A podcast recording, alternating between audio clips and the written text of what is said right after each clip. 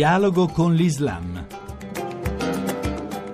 Un cordiale saluto da Luciano Cozzolino e ben ritrovati a questa nuova puntata di Dialogo con l'Islam. Firmato in settimana il patto nazionale per un Islam italiano tra il ministro degli interni Marco Minniti e i rappresentanti delle principali associazioni e comunità islamiche in Italia. Dal patto sono emersi ancora una volta due punti ritenuti fondamentali, predica in italiano ed albo degli imam. Due aspetti sufficienti a creare e definire un Islam italiano? Ne abbiamo parlato con Yahya Pallavicini, presidente del Coreis, la comunità religiosa islamica, una delle sigle che hanno firmato il patto. No, non è sufficiente, ma è importante mantenere, sviluppare e aggiornare il rapporto tra le varie rappresentanze della comunità islamica in Italia e il ministro che ha la delega per gestire il pluralismo religioso, la libertà religiosa e la dignità religiosa. La priorità non è forse più che cosa come farlo, ma con chi farlo. Si sente quindi l'urgenza di una rappresentanza giuridica del mondo islamico in Italia?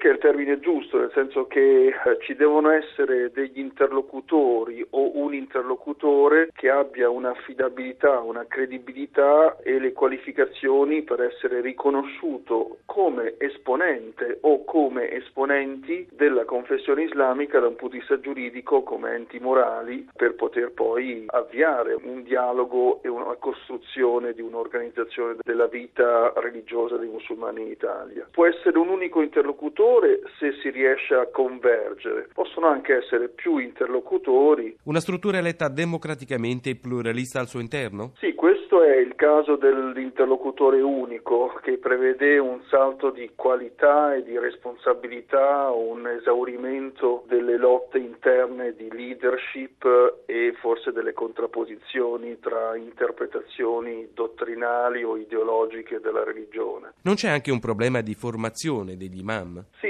è un problema serio che noi come Coreis abbiamo però, dire, risolto e proposto ormai da anni, e cioè il fatto comunque di riuscire a strutturare una formazione autoctona e indipendente da imam di importazione. E una formazione seria di carattere teologico che eviti gli imam fai da te improvvisati, è una formazione religiosa e interreligiosa che eviti le prediche ideologiche di apologia dell'Islam su delle basi fondamentaliste e i sermoni in italiano per proprio declinare la comprensione della profondità della dottrina e della pratica del culto nella mentalità e nel linguaggio del contesto sociale nel quale viviamo. Si percepisce ormai una deriva anti-islamica a livello internazionale, come dimostrano i primi atti del presidente americano Trump, che poi sembrano rivolti solo verso i paesi islamici più poveri.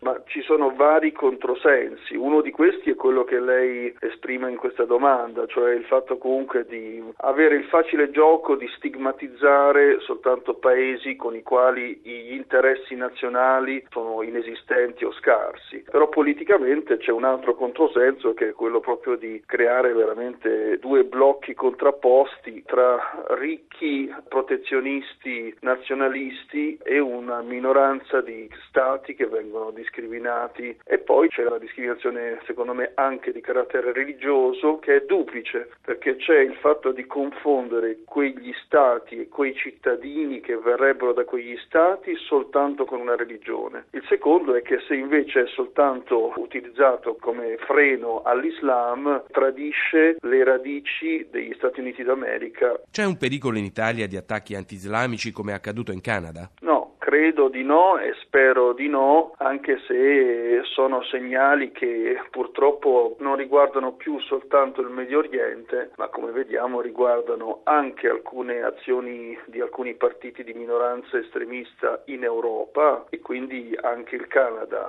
Sembra che si sfoghino nuove forze che sembrano scimmiottare ancora peggio l'estremismo jihadista e questo noi dobbiamo proprio cercare di arginarlo. E le uniche vie sono il dialogo, la conoscenza, ma anche la scelta di modelli e di interlocutori che siano seri ed affidabili, a cominciare dall'Islam italiano.